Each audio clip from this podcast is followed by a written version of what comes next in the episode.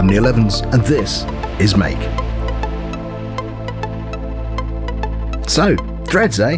Another social network, another app you have to be on so you don't miss out.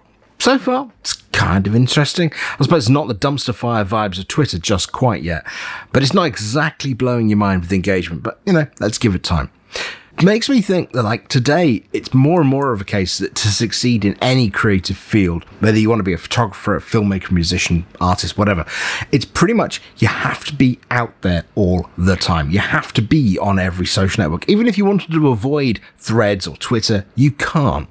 Uh, being out there is it's hard work as platforms have diversified and matured, content has become so algorithmically driven. In a broader scope, you can't just rely on the one channel to be out there. You need new audiences to constantly grow your stuff. And getting your work noticed, it's taking more and more and more time. And it's taking the time that you would have previously spent honing what you do to be better at what you do. And it seems these days you do have to be the jack of all trades. You have to be a filmmaker posting to YouTube. You have to be on Twitter constantly. You have to be putting out daily updates to TikTok, Instagram, and the hundred other platforms, which all have different standards, different media requirements, and very often very different audience expectations. And I don't think it's helped by the impression that very successful content creators who put out an awful lot of high quality material often aren't particularly forthcoming about the team that helps them deliver that, whether they've got editors, writers, other specialities that they're bringing into it. You can build the impression that they're doing it all themselves, that in order to succeed, you have to too. And that's not a criticism of large creators. I think many of us we want to be large creators. That's the goal for many of us to work with a team that enables our creative ideas. But first, you have to get there. And truth be told, that bit can be exhausting. So, to prevent burnout and give you more time to actually do the work you want to do, you need to start working smarter, like to, to deliver the materials that put your name out there and your work goes out into the world. And this is something that I've been doing with my clients, and something I'm trying to do my own social channels, making one piece of content work really hard. Now, I'm going to use the example of a YouTube video. You've got a channel just like this, and you want to make the most out of one video that you're uploading per week. How do you wring the value from that one piece of content? Well, here's how. You make the video. That's a significant amount of effort. You upload it and it's done, right? No, wrong.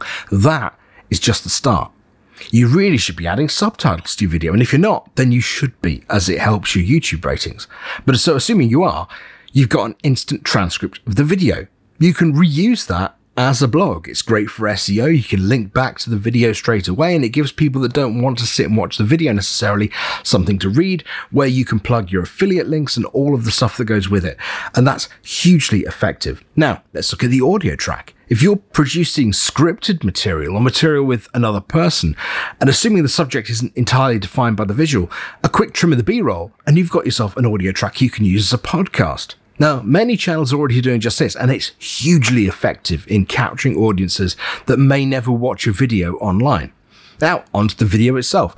Now, let's assume you've already edited it. You can trim it up, auto reframe it in Premiere or whatever, and you can edit shorts for the gram, TikTok, and Twitter either as standalone items if you you know if you for instance you have a succinct point you want to reach a useful set of bullets or you just want to tease to watch the main video that's easy to reuse but if you're forward thinking, you've got the kit out already filming. Why not grab the opportunity to do some native 916 content additionally to the main body of the video?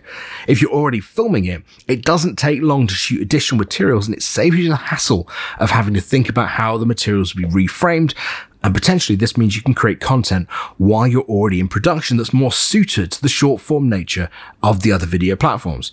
And don't forget screen grabs of the video itself. As you're filming, whip out your phone and other cameras and take behind the scenes pictures and all of the stuff that goes with. It gives you something to trail what you're working on and in many fields where people are creating content, it lifts the veil on how you work. And many people just find that as interesting as the content itself. So if you're clever, you can squeeze from just one item of content all this value. You've got a blog, a podcast, IG Reels, TikTok videos, Twitter Shorts, behind the scenes action.